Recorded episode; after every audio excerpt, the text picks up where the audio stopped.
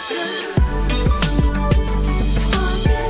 8h30, c'est le moment de retrouver le flash d'information avec Émilie Pou et elle a une ce matin l'inquiétude du gouvernement. Qui monte aussi vite que les nouveaux cas de Covid, plus de 2500 ces dernières 24 heures. Olivier Véran craint donc une quatrième vague dès la fin du mois de juillet. C'est une course contre la montre, a dit le ministre de la Santé, prônant toujours la vaccination comme seule arme pour éviter le pire face aux variants Delta. C'est d'ailleurs cette semaine que débutent les consultations politiques entre Jean Castex et les élus sur la question de la vaccination obligatoire pour les soignants. C'est dans ce contexte aussi que des milliers de Français vont partir en vacances. Alors est-ce bien raisonnable? On a posé la question à Pierre Bobet, généraliste à Menoncourt. Il y répond dans moins d'un quart d'heure dans trois questions à notre nouvelle chronique de l'été.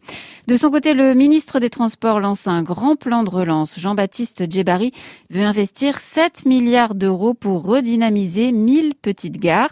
Cela fait suite à un rapport très critique contre la SNCF publié par la défenseur des droits cette semaine sur euh, l'absence d'agents, voire de guichets automatiques dans les haltes ferroviaires. Thomas Séchier. Oui, avec des situations ubuesques où des voyageurs ont été verbalisés par le contrôleur alors qu'ils ne pouvaient pas acheter leur billet en gare. Des voyageurs qui n'ont pas de smartphone ou pas de carte bancaire. Impossible donc pour eux d'acheter un billet en ligne.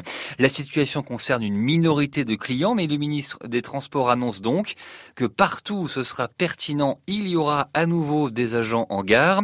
Des gares qui pourraient devenir des pôles de services publics avec un guichet de la CAF ou de la Poste, précise le ministre. Un plan évalue à 7 milliards d'euros. La SNCF précise de son côté qu'il est toujours possible d'acheter un billet directement auprès du contrôleur, sans amende et sans surcoût dans la plupart des trains régionaux. Et vous retrouvez toutes ces précisions sur francebleu.fr. L'enquête se poursuit après la bagarre de ce week-end à Belfort. Dans la nuit de vendredi à samedi, place d'Armes, la police avait repéré des taches de sang qui allaient jusqu'au quartier Bougenel. Finalement, grâce à la vidéosurveillance, elle a pu repérer un jeune homme avec un bandage à la main. Le sang serait le sien et ses jours ne seraient pas en danger. D'ailleurs, aucune plainte n'a été déposée et les urgences de l'hôpital d'Enfranche-Comté n'ont signalé aucun blessé. Les pompiers sont intervenus en nombre hier soir à Pierrefontaine-les-Blamont. Un hangar agricole de 200 mètres carrés s'est entièrement embrasé. Il contenait plusieurs tonnes de fourrage. Les 130 bovins ont été mis à l'abri. Heureusement aussi, l'habitation des éleveurs n'a pas été touchée.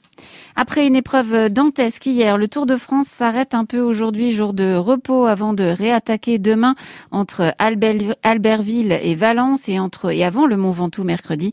Tadej Pogacar semble intouchable. Hier à Tignes, il a grignoté encore 30 secondes sur ses principaux rivaux et conserve donc le maillot jaune. Et puis la campagne d'abonnement reprend aujourd'hui au FC Sochaux-Montbéliard. D'abord sur Internet, puis directement au Stade Bonal la semaine prochaine. Le premier match à Bonal, justement, ce sera le 31 juillet face au Havre, sans jauge, mais avec un pass sanitaire obligatoire. L'an dernier, le club comptait 2800 abonnés.